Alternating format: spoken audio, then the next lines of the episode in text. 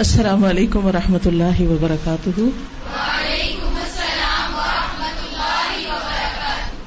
نحمده ونصلي على رسوله الكريم أما بعد فأعوذ بالله من الشيطان الرجيم بسم الله الرحمن الرحيم رب اشرح لي صدري ويسر لي أمري واحلل عقدة من لساني يفقه قولي قل هل يستوي الذين يعلمون والذين لا يعلمون؟ وإذا قيل انشزوا فانشزوا يرفع الله الذين آمنوا منكم والذين أوتوا العلم درجات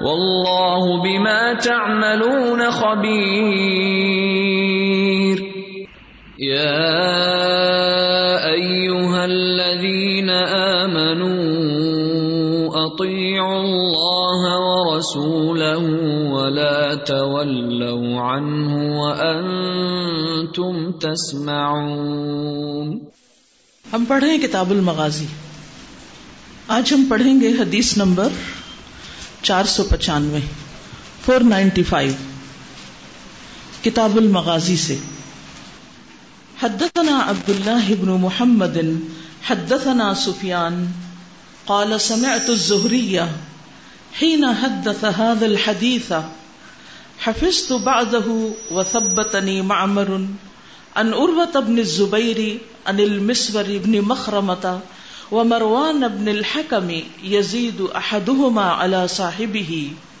قال، خرج النبي صلى الله عليه وسلم عام الحديبية في بضع عشرة مئة من أصحابه فلما أتى ذا الحليفة قلد الهدي وأشعره وأحرم منها بعمرة وبعث عينا له من خزاعة وصار النبي صلى الله عليه وسلم حتى كان بغدير الأشطاط أتاه عينه قال إن قريشا جمعوا لك جموعا وقد جمعوا لك الأحابيش وهم مقاتلوك وصادوك عن البيت ومانعوك فقال أشيروا أيها الناس علي أترون أن أميل إلى عيالهم وذراري هؤلاء الذين يريدون أن يصدونا عن البيت فإن يأتونا كان الله عز وجل قد قطع أينا من المشركين وإلا تركناهم محروبين قال أبو بكر يا رسول الله خرجت عامدا لهذا البيت لا تريد قتل أحد ولا حرب أحد فتوجه له فمن صدنا عنه قاتلناه. قال امضوا على اسم الله امام بخاری کہتے ہیں کہ ہمیں یہ حدیث عبداللہ بن محمد نے بیان کی۔ ان کی کنیت ابو جعفر ہے اور نسبت المسندی۔ وہ کہتے ہیں کہ ہم سے سفیان ابن اوینا نے حدیث بیان کی۔ انہوں نے کہا سمے تو زہری میں نے زہری کو سنا۔ ابن شہاب زہری بہت بڑے محدث ہیں۔ ہی نحدث حاض الحدیث، جب انہوں نے یہ حدیث بیان کی، تو میں نے ان کو بیان کرتے ہوئے سنا تھا۔ حفظ تو بعد تو اس کا بعض حصہ میں نے حفظ کر لیا، زبانی یاد کر لیا۔ وثبتنی معمر۔ اور معمر نے اس کو پکا کرا دیا، اچھی طرح یاد کرا دیا۔ یعنی ایک دفعہ میں نے سنی تو کچھ کچھ یاد ہوئی، اور پھر دوسری دفعہ اس کو اچھی طرح پکا کر لیا۔ ان اروت ابن زبیری انہوں نے عروا بن زبیر سے نقل کیا۔ انل مسور ابن مخرمتا انہوں نے مسور بن مخرمہ سے، یہ نام ہے سب، ان سب راویوں کے۔ جو اس بات کو بیان کریں گے۔ وہ مروان ابن الحکم اور مروان بن حکم سے۔ یزید احدہما علی صاحبہ زیادہ کر دیتا ہے ان میں سے ایک اپنے دوسرے ساتھی سے۔ یعنی ایک نے جو روایت بیان کی، دوسرے نے اس سے کسی جگہ پر کچھ زیادہ بات بتا دی۔ اور دوسرے نے جو حدیث بیان کی، اس میں پہلے نے کسی مقام پر کچھ زیادہ بات کر دی۔ یہ تک انہوں نے یہاں بتایا ہے کہ اس حدیث کی روایت میں کیا کیا مرحلے گزرے ہیں۔ اس سے پتہ چلتا ہے کہ نبی صلی اللہ علیہ وسلم کی باتوں کو، آپ کے افعال کو ہم تک پہنچانے میں کتنی احتیاط سے کام لیا گیا۔ اور کتنا یہ صاف ستھرا محفوظ سرمایہ ہے جو ہم تک پہنچا ہے۔ لیکن ہم نے اس کی کیا قدر کی ہے؟ اور ہم نے اس کو کتنا سیکھا، کتنا جانا؟ اس کے ساتھ کیا معاملہ کیا؟ یعنی آپ نے دیکھا ہوگا نا کہ ایک ہی واقعہ یا ایک ہی بات جب دو لوگ بیان کرتے ہیں تو بعض اوقات ایک شخص ایک حصے کی تفصیل زیادہ کر دیتا ہے اور بعض اوقات دوسرا دوسرے حصے کی، کیونکہ ہر شخص کا اپنا ایک مزاج ہوتا ہے۔ کچھ باتیں تو ایسی ہیں جو نبی صلی اللہ علیہ وسلم نے خود بیان فرمائی وہ تو ہو بہو لفظ بلفظ انہوں نے یاد کی، آگے پہنچا دی۔ لیکن کچھ واقعات انہوں نے آپ کی زندگی میں دیکھے، ان کا مشاہدہ کیا۔ پھر ان کو ایک سٹوری کی طرح روایت کیا۔ تو ایک نے جب بیان کیا تو تھوڑی سی بات بڑھا دی۔ یہ نہیں کہ غلط بیانی کر دی یا اپنے پاس سے کچھ بڑھا دیا۔ نہیں، اس کی تفصیل میں کچھ کمی بیشی دونوں کی طرف سے ہوئی ہے، جو کہ بالکل ایک نیچرل بات ہے۔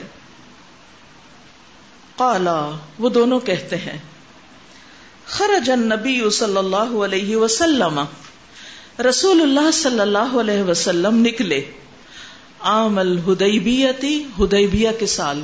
کس کس نے ہدیبیہ کے بارے میں کچھ پڑھ رکھا ہے؟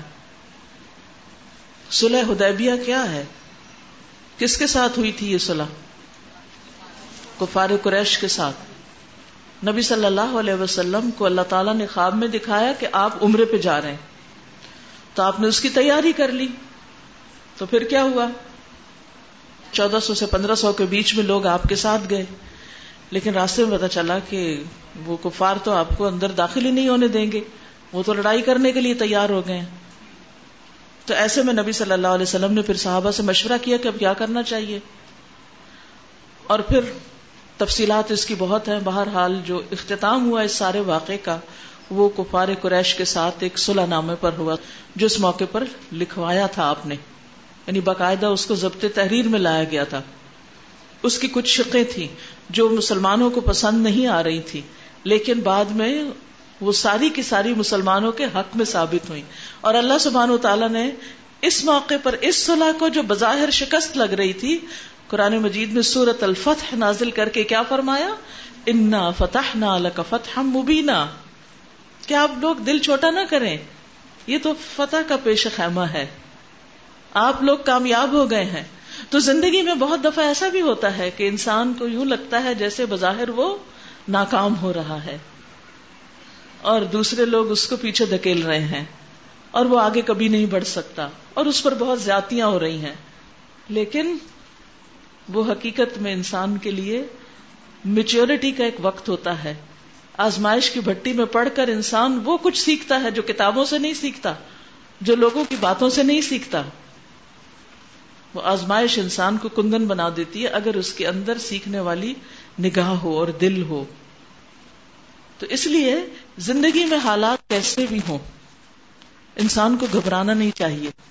بہت سی ناکامیاں، کامیابی کا پیش خیمہ ہوتی ہیں۔ بہت سی بیماریاں بہترین صحت کا ذریعہ بنتی ہیں۔ اور بہت سے مشکل حالات انسان کو اتنا مضبوط کر دیتے ہیں۔ کہ پھر مشکلیں آسان ہو جاتی ہیں۔ تو اس لیے اللہ سبحانہ و تعالیٰ انسان کو زندگی میں کسی بھی مرحلے سے گزارے، کسی بھی حال میں رکھے، تو بندے کو اللہ سبحان و تعالیٰ سے اچھا گمان ہی رکھنا چاہیے کہ یہ میرے حق میں خیر ہی ہے، اس میں بھلائی ہی ہے، اس کے ذریعے درجات کی بلندی ہے، اس کے ذریعے اللہ سبحان و تعالیٰ کا قرب نصیب ہوگا۔ اگر کوئی آپ پہ ظلم کر رہا ہے اور آپ مظلوم ہیں تو آپ کی دعائیں قبول ہو رہی ہیں۔ مظلوم کی دعائیں بہت جلد قبول ہوتی ہیں۔ ساتوں آسمان پار کر کے عرش تک جا پہنچتی ہیں۔ تو اس لیے کسی بھی حال میں آپ پریشان نہ ہوں۔ اپنی زندگی کو ضائع نہ کریں۔ جو کام آپ کو اللہ نے اس وقت کرنے کا موقع دیا ہے، اس کو کرتے چلے جائیں۔ صلح حدیبیہ سے یہ بہت بڑا سبق ہمیں ملتا ہے۔ بہرحال، یہ دونوں صاحب کہتے ہیں کہ نبی صلی اللہ علیہ وسلم اپنے ساتھیوں کے ساتھ نکلے۔ فلم اتا فتح جب آپ ذوالحلیفہ کے پاس پہنچے یعنی ذوالحلیفہ تک آئے۔ ذوالحلیفہ کہاں ہے؟ مکہ میں کہ مدینہ میں؟ مدینہ کے پاس۔ مدینہ والوں کی کیا ہے؟ میقات ہے۔ یس اب نام اس کا تبدیل ہو گیا، اب یار علی اس کو کہتے ہیں۔ ٹھیک ہے؟ یعنی ہو سکتا ہے آپ جائیں تو آپ ذوالحلیفہ ڈھونڈ رہے ہوں۔ اب یار علی اس کو کہتے ہیں۔ مدینہ سے جو لوگ عمرہ کرنے کے لیے جاتے ہیں، وہ وہاں پہنچ کر اپنے احرام کی نیت کرتے ہیں۔ تو نبی صلی اللہ علیہ وسلم بھی مدینہ سے نکل کر ذوالحلیفہ میں پہنچے اور یہاں سے آپ نے قلد الحدیہ ہدی کے گلے میں ہار ڈالے، قلادہ پہنایا۔ وہ اشارہ اور اس کا کوہان چیرا یعنی اس کو نشان لگایا تاکہ راستے میں لوگوں کو پتا چلے کہ یہ قربانی کا جانور ہے، حرم کی طرف جا رہا ہے، تو کوئی اس کو نقصان نہ دے۔ ورنہ تو راستوں میں بہت لوٹ مار ہوتی تھی نا۔ تو حاجیوں کے قافلے احرام سے اور کلادوں سے اور اس نشان سے پہچانے جاتے تھے کہ یہ حرم کی طرف سفر کر رہے ہیں۔ تو ان کے دشمن بھی پھر ان کو چھیڑتے نہیں تھے کہ یہ حالت احرام میں ہے۔ ان کی ایک خاص حرمت ہوتی تھی۔ احرام کی کچھ پابندیاں بھی ہوتی ہیں، لیکن اس میں بھی آپ دیکھیں نا کتنی خیر ہے۔ وہ ایک خاص اعزاز کا لباس ہے۔ اسے پہن کر دل پریشان نہیں کیا کریں۔ کچھ لوگ اس اتنے خوف میں رہتے ہیں اور اتنی گھبراہٹ میں وہ میرے اسکارف ٹھیک کرتے بال ٹوٹ گیا تھا کہ آپ میں ایک دم دے دوں، بکرا کروں۔ نہیں نہیں، ایسا کچھ نہیں۔ جب تک جان بوجھ کے آپ نہیں کاٹتے، توڑتے، ناخن جان بوجھ کے نہیں کاٹتے، بال جان بوجھ کے نہیں توڑتے، تو ایسے بات بات پہ دم نہیں پڑتا ٹھیک ہے نا؟ تو اس میں آپ دیکھیے کہ احرام کی حالت میں جو قافلے گزرتے تھے، مکہ مکرمہ کی طرف جا رہے ہوتے تھے، تو ان کا ایک احترام ہوتا تھا۔ تو نبی صلی اللہ علیہ وسلم نے کیا کیا کہ یہاں اپنی پوری تیاری کی وہ احرم منہا بے اور یہاں عمرے کا احرام باندھا۔ لہو من خزا آتا اور بنو خزا کا ایک شخص بطور جاسوس آگے بھیج دیا کہ اگلے حالات کی خبر لیں کہ ہم جا تو رہے ہیں دشمن کے علاقے میں، وہاں کے حالات کیا ہیں؟ تو عین ویسے تو آنکھ کو کہتے ہیں، لیکن عین جاسوس کو بھی کہتے ہیں۔ آج آپ دیکھیں کہ جاسوسی کے جتنے بھی آلات ہوتے ہیں، ان میں اور کچھ بھی نہ ہو، لیکن ان کی آنکھ ضرور ہوتی ہے۔ جیسے خفیہ کیمرے ہوتے ہیں یا اور اسی طرح کے سینسٹیو آلات ہوتے ہیں، تو عین جاسوس کے لیے عربی میں استعمال ہوتا ہے۔ وہ سار نبی صلی اللہ علیہ وسلم اور نبی صلی اللہ علیہ وسلم بھی ساتھ چل دیے۔ یعنی اپنے سے آگے بندے کو بھیج دیا اور خود آپ تشریف لے چلے۔ کان بغدیر الاشتات یہاں تک آپ غدیر الاشتات کے پاس پہنچے۔ غدیر ویسے تو پونڈ کو کہتے ہیں، پانی کا جو ہوتا ہے نا حوض تو عموماً اربوں کی آبادیاں پانی کے ارد گرد ہوتی تھی تو جگہوں کے نام بھی کچھ اسی طرح کے ہوتے ہیں۔ تو غدیر الاشتات کے پاس پہنچے اتا ہوں تو آپ کا جاسوس خبر لے کے واپس آ گیا۔ آپ کے پاس آ پہنچا۔ کالا اس نے بتایا، ان نہ قریشن جمع کا جمو ان قریش تو آپ کے لیے جماعتوں کی شکل میں، گروہوں کی شکل میں اکٹھے ہو گئے۔ وہ سارے آپ کے خلاف جمع ہو چکے ہیں۔ جمع کا جمو ان کیونکہ انہیں بھی پتا چل گیا تھا کہ محمد صلی اللہ علیہ وسلم چودہ پندرہ سو لوگوں کے ساتھ آ رہے ہیں مکہ کی طرف۔ تو انہوں نے بھی اپنی تیاری باندھ لی۔ وقت جمع لکل احابیشا اور انہوں نے آپ کے لیے احابیش بھی کٹھے کر رکھے ہیں۔ یہ احابیش کون ہے احابیش کہتے ہیں ان قبائل کو جنہوں نے قریش کے ساتھ حلف اٹھایا ہوا تھا، حلف اٹھا کے ان کے دوست بنے ہوئے تھے۔ جس طرح حلیف ہوتے ہیں نا، حلیف ہوتے قسم کھا کے کسی کے ساتھ ایک معاہدہ کر لینا کہ ہماری زندگی موت ساتھ ہے، تم پہ کوئی برا وقت آیا، میں ساتھ دوں گا، مجھ پہ آیا، تم ساتھ دینا۔ تو قریش مکہ نے نہ صرف یہ کہ اپنے لوگ اکٹھے کر لیے، بلکہ اس کے ساتھ ساتھ انہوں نے کیا کیا؟ ارد گرد کے قبائل جو تھے مکہ سے باہر کے اطراف کے، ان میں سے جن جن لوگوں کے ساتھ دوستی تھی یا عہد تھا، معاہدہ تھا، ان کو بھی بلا لیا۔ گویا ایک جم غفیر اکٹھا کر لیا۔ وہ مقاتلو کا اور وہ تو آپ سے جنگ کریں گے۔ وسادو کا انل بیتی اور آپ کو بیت اللہ سے روکیں گے۔ وہ مان کا اور آپ کو منع کریں گے۔ آپ اندر نہیں جا سکیں گے۔ اس نے آ کے بتا دیا۔ دوری بتا دیا، ابھی آپ قریب نہیں پہنچے تھے۔ فقالا، تو آپ نے فرمایا، اشیرو الناس علیہ، اے لوگوں، مجھے مشورہ دو۔ اب آپ دیکھیے نبی صلی اللہ علیہ وسلم کا طریقہ۔ آپ اللہ کے رسول ہیں، آپ سب سے زیادہ علم والے ہیں، سب سے زیادہ عقل اور حکمت والے ہیں۔ آپ کے پاس جبریل آتے ہیں، آپ کے پاس اللہ کی طرف سے وہی آتی ہے۔ اس کے باوجود آپ اپنے ساتھیوں کے ساتھ مشورہ کرتے ہیں۔ ان کو مشورے میں شریک رکھتے ہیں۔ یاد رکھیے، اچھے لیڈر کی پہچان یہی ہوتی ہے کہ وہ اپنے ساتھیوں کو ساتھ لے کے چلتا ہے۔ وہ ٹیم پلیئر ہوتا ہے۔ وہ سولو فلائٹ نہیں لیتا کہ میں تو جا رہا ہوں، میں تو یہ کرنے والا ہوں اور میں یہ کروا لوں۔ نہیں، وہ مشورہ کرتا اور مشورے سے ہر کام کرتا ہے۔ آج آپ دیکھیے کہ لیڈرز اور فالوئرس کے بیچ میں رفٹ کیوں ہوتی آپس میں کیوں نہیں بنتی؟ کیونکہ جو فالوورز ہوتے ہیں، ان کو لیڈرز کے بہت سے فیصلوں پر اعتراض ہوتا ہے۔ اعتراض کیوں ہوتا ہے؟ کیونکہ انہیں اس کی حکمت نہیں پتا ہوتی، چاہے وہ صحیح فیصلے ہوں۔ اس لیے وہ بھرپور ساتھ بھی نہیں دیتے۔ لیکن جب اپنے ساتھیوں کو مشورے میں شریک کیا جاتا ہے، تو وہ سمجھتے ہیں کہ یہ ہم سب کا اب مشترکہ کاز ہے۔ ہم سب اس کام میں شریک ہیں اور پھر وہ خوشی سے ساتھ دیتے ہیں۔ تو آپ دیکھیے کہ ہمارے دین میں جو لیڈرشپ کا کانسیپٹ ہے، وہ یہ ہے کلو کم رائن وہ کلو کم مسول ان رعیت ہی ہر شخص لیڈر ہے، ہر شخص رائی ہے۔ کسی کا ایک فیلڈ ہے، کسی کا دوسرا، کوئی ایک جگہ لیڈر ہے، کوئی دوسری جگہ۔ لیکن ہر ایک کی اپنی اپنی ایک ڈومین ہے۔ عورت کی ڈومین کیا ہے؟ اس کی لیڈرشپ کہاں ہے؟ گھر میں۔ تو بچوں کے ساتھ کیسے معاملہ کرنا چاہیے؟ ان کی شادی کا معاملہ ہو، ان کی پڑھائی کا، ان کی جابس کا، ان کے اور مسائل کا۔ تو کیا کرنا چاہیے؟ انہیں مشورے میں شریک رکھنا چاہیے۔ ہاں مشورہ کرنے کے بعد، یہ جاننے کے بعد کہ یہ کیا سوچ رہے ہیں، یہ کیا چاہتے ہیں۔ پھر اس کے بعد آپ کی رائے اگر زیادہ بہتر ہو، تجربے پر مبنی ہو زیادہ اچھی ہو تو آپ ان کو اپنا نقطۂ نظر بھی بتا سکتے ہیں۔ اس طرح گھر کا ماحول خوشگوار رہتا ہے۔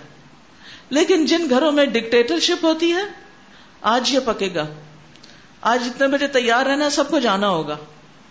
آج گھر میں فلاں مہمان آ رہے ہیں، کھانا پکانا ہوگا۔ بس صرف آرڈر آرڈر آرڈر تب آپ دیکھیے کہ باقی سارے جو ہیں، وہ ہو سکتا ہے کہ آپ کے دباؤ کی وجہ سے آپ کا ساتھ دے دیں، لیکن وہ دل سے نہیں دیں گے۔ اور پھر کیا ہوتا ہے؟ وہ دل میں ایک دوری آ جاتی جب وہ دل کی دوری آتی ہے تو پھر بدگمانیاں پیدا ہوتی ہیں، تعلقات کی خرابی ہوتی ہے۔ ٹھیک ہے نا؟ تو اس سے بچنے کے لیے باہم مشورہ کرنا بے حد ضروری ہے۔ تو یہاں ہم دیکھتے ہیں کہ نبی صلی اللہ علیہ وسلم فرماتے ہیں اشیر الناس علیہ۔ لوگو، مجھے مشورہ دو۔ اترون ان امیل الى عیالہم وزراری هؤلاء الذین یریدون ان یصدون عن البیت اترون کیا تم دیکھتے ہو؟ یعنی کیا تم سمجھتے ہو؟ ان امیلا کہ میں رخ کروں، جھک جاؤں الا عیالہم ان کے اہل و عیال کی طرف، وزراری اور بچوں کی طرف ہا ان لوگوں کی، الذین وہ جو یریدون ان یصدون وہ چاہتے ہیں کہ وہ ہمیں روک دیں۔ انل بیتی بیت اللہ کی طرف جانے سے۔ یعنی یہ لوگ جو ارد گرد کے قبیلوں سے نکل کے مکہ پہنچے ہوئے ہیں، تم لوگ کا کیا خیال ہے؟ اگر راستے میں ہم ان کے قبیلوں پہ حملہ کر دیں، تو پیچھے تو گھروں میں بچے اور عورتیں ہی ہیں نا۔ اگر ان کو پکڑ لیں، تو پھر وہ وہاں سے نکلیں گے۔ اور جب وہ سارے احابیش نکل گئے، تو پھر مکہ والے تو تھوڑے رہ جائیں گے۔ تو معاملہ آسان ہو جائے گا۔ تو آپ نے یہ رائے دی۔ فعین یا اتونا پھر اگر وہ آئے ہیں ہمارے پاس، کان اللہ عزا و جلا تو اللہ سبحان تعالی نے، قد قطع من المشرقین بچا لیا ہے ہمارے جاسوس کو مشرقین سے۔ یعنی یہ جو خبر لانے والا ہے، یہ ان کے منتشر ہونے اور ادھر ادھر ہونے سے پہلے ہی واپس پہنچ گیا۔ وہ اللہ ترک نہ ہم محروبین ورنہ ہم انہیں چھوڑ دیں گے حالت جنگ میں۔ یعنی اگر تم سمجھتے ہو تو ہم حملہ کر کے ان کے اوپر جنگ مسلط کر دیتے ہیں۔ اب آپ دیکھیے کہ ایک مشورہ کیا آتا ہے۔ قال ابو بکر۔ ابو بکر کہتے ہیں، یا رسول اللہ، اے اللہ کے رسول صلی اللہ علیہ وسلم خرج تعامدا لهذا البيت آپ تو اس گھر کا ارادہ کر کے نکلے تھے۔ امد کا کیا معنی ہوتا ہے؟ ارادہ کرنا، نیت۔ یعنی آپ تو بیت اللہ کی زیارت کے ارادے سے نکلے ہیں۔ لا ترید قتل احد آپ تو کسی کو قتل نہیں کرنا چاہتے تھے۔ ولا حرب احد، نہ ہی کسی سے جنگ کرنے کے ارادے سے نکلے۔ فتوجہ لہو تو آپ اسی طرف توجہ کیجیے، جس کا آپ ارادہ لے کے نکلے ہیں۔ فمن سدنا انہ جس نے ہمیں اس گھر سے روکا قاتل نہ ہو تو ہم اس وقت اس سے جنگ کر لیں گے۔ قالا، آپ نے فرمایا، امدو السم اللہ اللہ کا نام لے کے چل پڑو۔ سبحان اللہ، کتنا اچھا مشورہ آیا۔ اور آپ آگے بڑھ گئے۔ بعض اوقات ہم کسی بڑے کی مجلس میں ہوتے ہیں، جس سے ہم مروب ہوتے ہیں، یا جس کے علم سے ہم امپریس ہوتے ہیں، یا اس کا تجربہ اور حکمت ہمیں معلوم ہوتی ہے۔ تو جب کوئی ہم سے مشورہ وہ مانگتا ہے تو ہم بعض اوقات بولتے ہی نہیں۔ ہم کچھ کہتے ہی نہیں، بتاتے ہی نہیں۔ تو پھر کیا ہوتا ہے؟ اس وقت ہم کچھ نہیں کہتے، لیکن بعد میں اٹھ کے کیا کرتے ہیں؟ میں تو سوچ رہی تھی کہ یہ ہونا چاہیے۔ میرے خیال میں تو ایسا زیادہ بہتر تھا۔ فلاں کو ایسا نہیں کرنا چاہیے تھا۔ بعد میں ہم یہ سارے مشورے کس کو دے رہے ہوتے ہیں؟ جنہوں نے ہم سے مشورہ نہیں مانگا ہوتا۔ یا جن کو دینے کا یا جن سے بات کرنے کا کوئی فائدہ نہیں۔ آپ کو وہاں بولنا چاہیے تھا جہاں آپ سے پوچھا گیا تھا، جہاں ضرورت تھی۔ ادھر ادھر باتیں کرنے کا کیا فائدہ؟ اچھا پھر نتیجہ اس کا کیا ہوتا ہے؟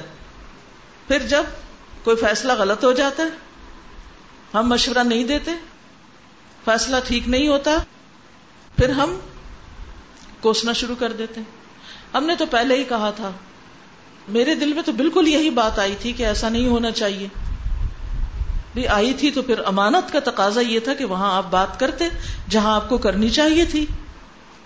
تو یہ ہماری وہ اخلاقی برائیاں ہیں اور ہماری وہ کوتاہیاں ہیں جن کی وجہ سے بہت سے کام بر وقت صحیح نہیں ہوتے۔ اب آپ دیکھیے، لوگ ایک لیڈر کو ووٹ دے دیتے ہیں۔ پھر جب وہ ان کے کام نہیں کرتے، پھر اس کے خلاف جلوس نکالنے لگتے ہیں۔ یہ پہلے ہی پتا کر لیتے، پہلے ہی سوچ سمجھ کے ساتھ دیتے۔ پھر تقریب کاری اور تباہی، جس کا کوئی نتیجہ نکلنے والا نہیں ہوتا۔ تو اچھی دوستی اچھا تعلق، محبت خیر خواہی کا تقاضا یہ ہوتا ہے۔ کسی کی بھی خیر خواہی کا تقاضا کہ اس کو بر وقت صحیح بات کہہ دی جائے، چاہے اس کو نہ بھی پسند آئے۔ بعض اوقات ہمیں یہ ڈر ہوتا ہے، اس کو اچھا نہیں لگے گا اگر میں کہہ دوں گا۔ نہیں، اللہ سے دعا کر کے، ہمت کر کے کہہ دیں۔ ہو سکتا ہے اس وقت وہ مائنڈ کر جائے، لیکن بعد میں اس بات کی وجہ سے، آپ کے اس مشورے کی وجہ سے وہ کئی اور جگہوں پر مشکل میں پڑنے سے بچ جائے۔ آپ کی نصیحت اس کو فائدہ دے دے۔ کیونکہ بعض اوقات ایسا ہوتا ہے کہ آپ ایک کام کے لیے تیار ہوتے ہیں، کوئی آپ کو اگر اس کے اپوزٹ کہہ دے تو آپ ڈسٹرب ہو جاتے ہیں۔ اور اس وقت آپ تھوڑے بے چین بھی ہو جاتے ہیں اور غصے میں بھی آ جاتے ہیں، لیکن تھوڑی دیر کے بعد آپ جب ٹھنڈے ہوتے ہیں تو آپ کہتے ہیں ہاں نہیں، بات تو اس نے صحیح کہی تھی۔ کتنی دفعہ ایسا نہیں ہوتا کہ ہمیں دوسروں کی بعض اوقات وقتی بات بری لگتی ہے، لیکن بعد میں ہم اسی کو اپریشیٹ کر رہے ہوتے ہیں، کیونکہ وہ صحیح ہوتا ہے۔ تو جو سچ ہوتا ہے نا، اس کے قدم جمتے ہیں۔ اور باطل کے قدم، جھوٹ کے قدم، غلط چیز کی کوئی بنیاد نہیں ہوتی، وہ نہیں جمتا۔ تو سچ کے ساتھ زندہ رہنا چاہیے۔ امانت کے ساتھ دوسروں کی خیر خواہی کے ساتھ، بھلائی کے ساتھ۔ اور آپ دیکھیے کہ اس سے یہ بات بھی سمجھ میں آتی ہے کہ حضرت ابو بکر رضی اللہ عنہ کا مقام جو ہے، وہ کیوں اتنا بڑا ہے؟ نبی صلی اللہ علیہ وسلم کے بعد۔ اگرچہ وہ حضرت عمر کی طرح بہت پیشنٹ بہت چیزوں میں دکھائی نہیں دیتے، لیکن بہت ٹھنڈے دل سے، ٹھنڈے دماغ سے بہت سے فیصلے کرتے ہیں۔ اور سوچ سمجھ کے بڑی بڑی قربانیاں کرتے ہیں۔ جو آپ کی قربانی ہے وہ کسی اور کی نہیں۔ اور بہت آگے تک سوچتے ہیں۔ ابھی ہجرت کا فیصلہ نہیں ہوا تھا، اونٹنیاں پہلے سے تیار کرنی شروع کر دی تھی۔ ویژنری تھے۔ آگے کا سوچتے تھے، کل کیا کرنا ہے؟ ہم کیا دیکھتے ہیں؟ آج کیا ہے؟ آج بس اس وقت یہ جو ہو رہا ہے نا، بس اس کو دیکھ لیں۔ نہیں۔ آج آپ ایک کام کریں۔ مثلاً آپ سب لوگ یہاں پڑھ رہے ہیں۔ کبھی آپ نے سوچا کیوں پڑھ رہے ہیں؟ اور اس پڑھنے کے بعد مجھے کیا کرنا ہے؟ اگر آج آپ نہیں سوچیں گے نا کہ what's outcome of all this effort آج نہیں اس کو ہم سوچیں گے، تو جب یہ ایفرٹ ختم ہوگی نا، تو اس کے بعد آپ پھر واپس بیٹھ جائیں گے، آگے پروگرس نہیں کر سکیں گے۔ تو زندگی میں ترقی کرنے کا راز یہی ہوتا ہے کہ انسان کل کے لیے سوچے۔ اور یہ قرآن کا حکم ہے، یا ایوہ الذین آمنوا اتقوا اللہ ولتنظر نفس ما قدمت لغد۔ اے لوگو جو ایمان لائے ہو، اللہ سے ڈرو۔ اور چاہیے کہ ہر شخص دیکھے کہ اس نے کل کے لیے کیا تیاری کی، کیا آگے بھیجا ہے۔ کل کے لیے کیا کر رہا ہے، اپنی آخرت کے لیے کیا کر رہا ہے۔ اور اسی طرح دنیا کے کل کے لیے بھی ہم نے کیا تیاری کی ہوئی ہے کہ کل کیا کام کرنا ہے، اگلے مہینے کیا کرنا ہے، اگلے سال کیا کرنا ہے، پھر کیا کرنا ہے۔ ہم اچھے اچھے ارادے کریں، نیتیں کریں، اللہ سبحان و تعالیٰ میں اس کا اجر دے گا۔ ضروری نہیں ہوتا کہ جو ہم پلان کریں وہ سب ہو بھی جائے۔ لیکن تیاری تو رکھنی چاہیے نا۔ اب ایک شخص ہے، اس کو حج کا شوق ہے، اس پہ حج فرض ہے۔ لیکن کچھ رکاوٹیں بھی ہیں۔ تو وہ ہر وقت تیاری میں رہتا ہے۔ کہ جو ہی رکاوٹ دوری فوراً میں نکل پڑوں گا۔ اس حدیث میں ایک خاص بات ہے، جس کے بارے میں ہمیں بہت کلیئر ہونا چاہیے۔ ہم نے قرآن مجید میں پڑھا کہ بلا تجسسو تجسس نہ کرو۔ چپکے چپکے کسی کی خبریں نہ لو۔ پڑھا نا ہم نے۔ لیکن یہاں ہم دیکھتے ہیں کہ نبی صلی اللہ علیہ وسلم تجسس کروا رہے ہیں دشمن کی چال ڈھال اور دشمن کے ارادوں اور ان چیزوں کے بارے میں آپ خبر لے رہے ہیں۔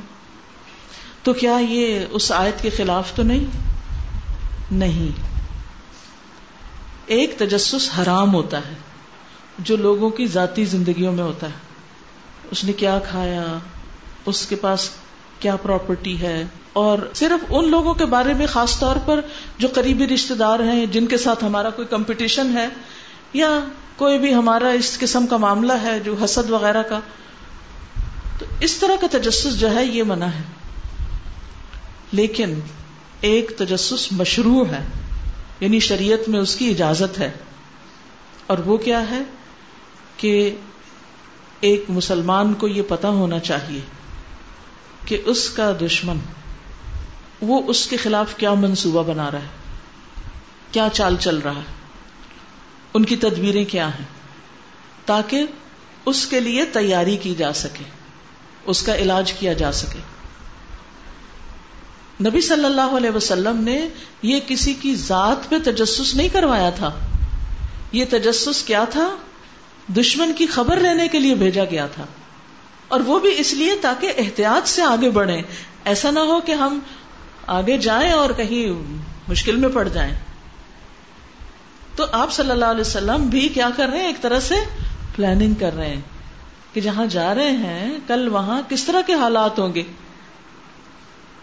آج آپ دیکھیں کہ آپ کو کسی جگہ سفر کرنا ہو، چاہے جنگ نہ بھی ہو، امن کا سفر بھی ہو، تو کیا آپ ہر بات کی خبر نہیں لیتے؟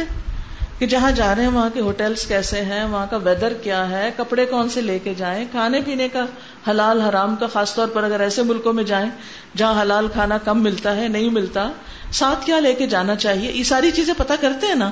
کیوں پتا کرتے ہیں؟ تاکہ آپ وہاں پہنچ کر مشکل میں نہ پڑے۔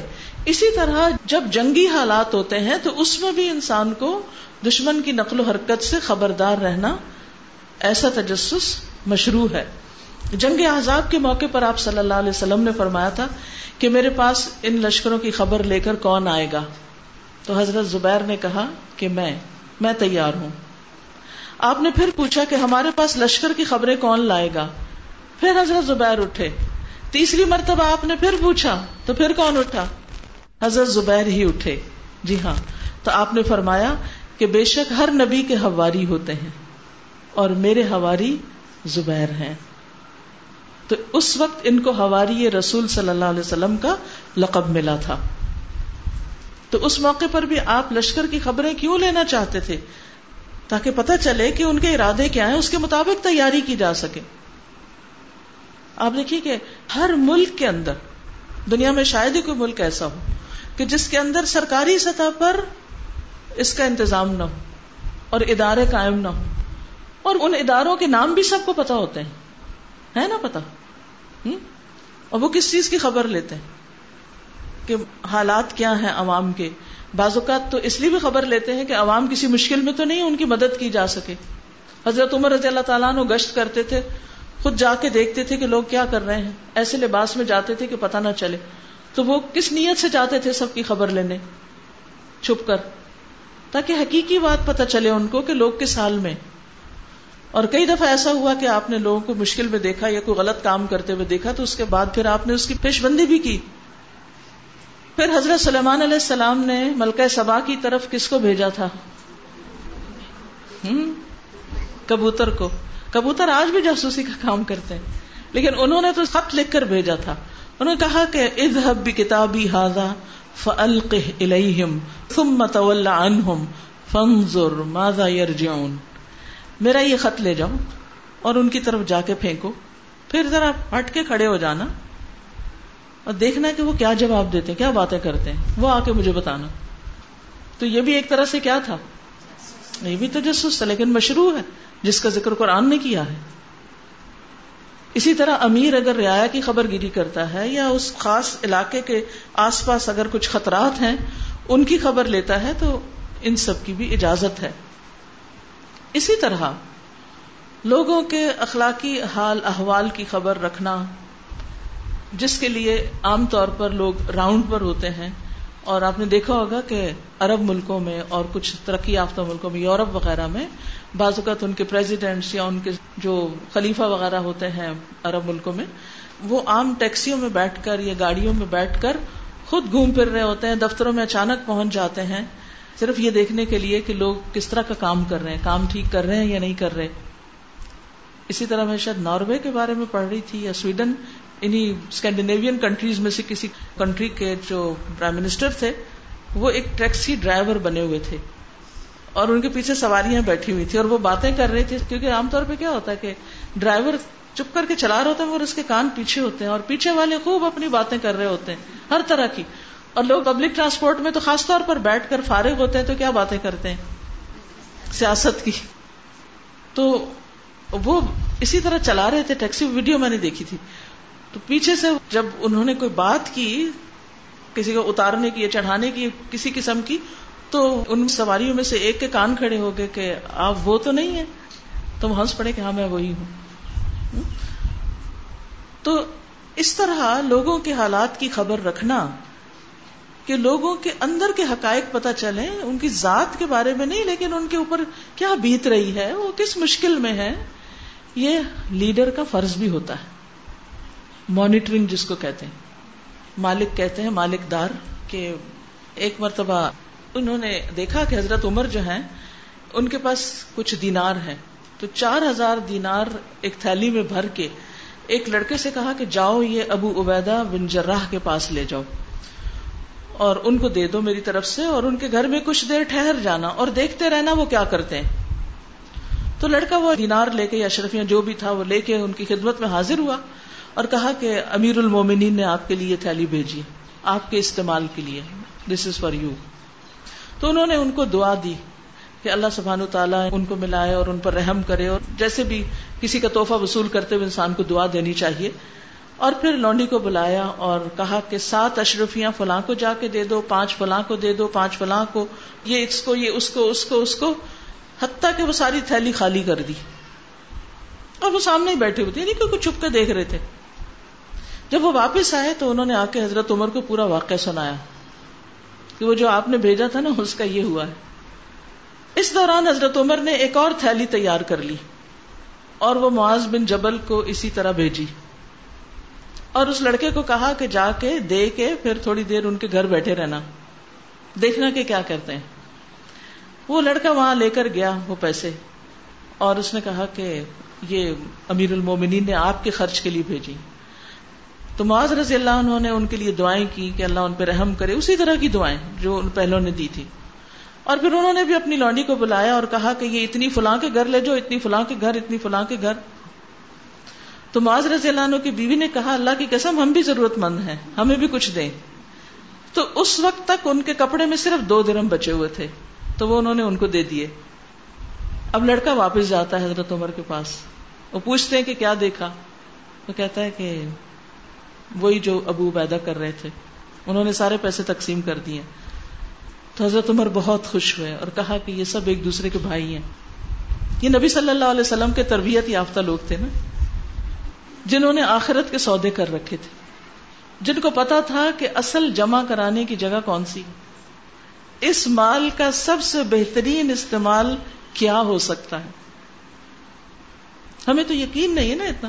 ہمیں دنیا پہ زیادہ یقین ہے کہ یہاں جو ہمارے پاس ہوگا وہ کام آئے گا۔ اور ہم فکر بھی کرتے ہیں، کل کو کیا ہوگا؟ بڑھاپے میں کیا ہوگا؟ بیماری میں کیا ہوگا؟ اسی غم اور فکر میں لگے رہتے ہیں نا۔ حالانکہ وہ تو اللہ کا کام ہے۔ اللہ کسی کو بھی سبب اور وسیلہ بنا سکتا ہے۔ جن کی اپنی اولاد نہیں ہوتی، ان کو کتنے ہی سنبھالنے والے ہوتے ہیں۔ تو یہ تو شیطان ہے جو ہمیں خوف دلاتا رہتا ہے، تاکہ ہم غمگین رہیں اور کرنے کا کام ڈھنگ سے نہ کریں۔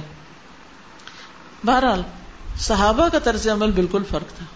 انہیں دنیا کے مستقبل سے کہیں زیادہ آخرت کے مستقبل کی فکر تھی اور اس کی تیاری وہ یوں کرتے تھے۔ تو بہرحال، یہ کچھ واقعات ہیں جس سے ہمیں پتہ چلتا ہے کہ مشروع تجسس کیا ہے، دوسروں کی خبر گیری کے لیے کیا کیا طریقے اختیار کیے جا سکتے ہیں۔ ایک امیر کو، ایک لیڈر کو، ایک ذمہ دار کو، ایک انچارج کو اپنے ساتھیوں کے حالات کس طرح پتا ہونے چاہیے۔ یہ نہیں کہ ہم صرف اپنے بارے میں جانے اور ہمیں نہیں پتا ہو کہ ہمارے ساتھ والے نے کچھ کھایا بھی ہے کہ نہیں۔ صرف اپنی فکر ہو۔ تو جہاں بھی آپ نے اپنے گھر میں ہو یا باہر ہو۔ اپنے آس پاس والوں کے بارے میں آپ کو علم ہونا چاہیے۔ کوئی کچھ کہنا چاہے گا؟ جی۔ استاذہ، یہ جو اس میں آپ نے مشورے کی بات کی نا باہم مشورہ اور ٹیم ورک اور اس کا فائدہ تو اس میں دیکھتی ہوں کہ آرمی میں جیسے ہوتا ہے ڈیسیزنس لیے جاتے ہیں تو اب ایک آرمی چیف ہوتا ہے اس کے پاس ساری اتھارٹی ہوتی ہے ساری پاور ہوتی ہے خود چاہے تو سارے فیصلے کر سکتا ہے۔ جی۔ لیکن پھر بھی اس کے لیے وہ کیا کرتے ہیں؟ پورا پینل بٹھاتے ہیں پورا بورڈ بیٹھتا ہے۔ پوری ایمبس برانچ ہوتی ہے اور اس میں بیٹھ کے پھر وہ سارے اہم فیصلے جو ہوتے ہیں جس میں سب کی پوسٹنگ کس کو کہاں پہ ایڈجسٹ کرنا ہے کس کو کہاں بھیجنا ہے اس طرح کر کے وہ فیصلے کیے جاتے ہیں۔ بالکل۔ اس کا بھی فائدہ یہ ہوتا ہے کہ سارے پھر جب ایک ٹیم پھر اس کو ایکسپٹ کر لیتے ہیں نا چاہے کتنی بڑی پاور ہو۔ جی۔ یہ آرمی چیف کی مثال دے رہی ہیں کہ ان کے پاس بہت پاور ہوتی ہے اس کے باوجود وہ اکیلے ڈیسیزن نہیں لیتے کسی بھی معاملے میں جیسے پوسٹنگز وغیرہ یا پروموشنز ہیں تو پورے پورے بورڈ بیٹھتے ہیں مل کے ڈسکشنز ہوتی ہیں اور پھر اس کے نتیجے میں ایک فیصلہ کیا جاتا ہے ان کی ریکمنڈیشنز ہوتی ہیں پھر اس کے بعد وہ ڈیسیزن لیتے ہیں یہ جو آپ نے فرمایا نا کہ حرام تجسس اور جو جائز جائز، جی۔ اس میں بڑا فائن سا فرق ہے۔ اور دوسری بات یہ کہ مقصد۔ ایک انچارج یا ایک کاموں کے ذمہ دار کو کیوں معلوم ہونا چاہیے؟ اس لیے معلوم ہونا چاہیے کہ وہ پھر فیصلے کرنے میں اس کو آسانی ہوگی۔ بالکل۔ اگر اس کو اپنے ساتھیوں کے حالات نہیں معلوم ہے تو وہ بعض اوقات بدگمانی کا شکار ہو سکتا ہے۔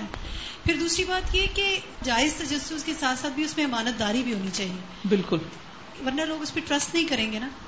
بالکل یعنی کسی۔ کی بات پتہ کر لی اور پھر لوگوں میں پھیلا دی تو یہ انتہائی غلط بات ہے۔ پھر اسی طرح جیسے اسٹوڈینٹس ہیں، تو ان کے حالات بھی پتہ ہونے چاہیے کہ کون کس حال سے گھر سے نکل کے آ رہا ہے۔ بعض اوقات ہمیں نہیں پتا ہوتا کہ کون کتنا بیمار ہے، کتنا پریشان ہے۔ پچھلے دنوں انچارج تھی تو بات بتا رہی تھی کہ ہماری ایک اسٹوڈینٹ کبھی چھٹی نہیں کرتی تھی تو ایک دن انہوں نے چھٹی کر لی۔ تو وہ کہتی ہیں کہ جب وہ آئی تو انہوں نے ذرا تھوڑا سختی سے پوچھا کہ آپ کدھر تھی یا کچھ۔ کہتی ہیں کہ وہ رونا شروع ہو گئی اور ساری کلاس میں روتی رہی تو جب کلاس ختم ہوئی تو پوچھا کہ بھائی کیا مسئلہ ہے؟ تو انہوں نے کہا کہ وہ جو میرا بیٹا مجھے لاتا تھا، اس کا ایکسیڈنٹ ہو گیا اور وہ اسپتال میں ہے۔ تو بعض اوقات ہمیں نہیں معلوم ہوتا کہ کسی کے پیچھے کیا ہوا، ایک شخص جو اتنا پنکچل ہے، کبھی چھٹی نہیں کرتا۔ اگر اس سے کسی دن کوئی کمی پیشی ہوگی تو اس سے پوچھے تو صحیح کہ کیا ہوا؟ ڈانٹ ڈپٹ تو نہیں صرف۔ بعض اوقات ہمیں نہیں پتا ہوتا کہ گھروں میں کیا ہو رہا ہے، بچوں کے اگزام چل رہے ہیں یا کوئی اور مسئلہ مسائل کا موسم ہے۔ اور ہم ان کو ایسے کام دے دیں کہ جو وہ کر ہی نہ سکیں۔ تو ان چیزوں میں بھی مشورہ ہونا چاہیے۔ اور اس مشورے کا یہ مطلب نہیں کہ صرف ایک ہی پہلو دیکھا جائے، اگر وہ صرف ایک پہلو دیکھ کے مشورہ دے رہے ہیں تو آپ ان کو دوسرا بھی دکھائیں کہ آپ ان دو کے بیچ میں فیصلہ کریں۔ تو پھر بہتر فیصلہ بھی ہوتا ہے یعنی ساتھ ڈائریکشن بھی دینی چاہیے۔ ٹھیک ہے؟ آگے چلتے ہیں۔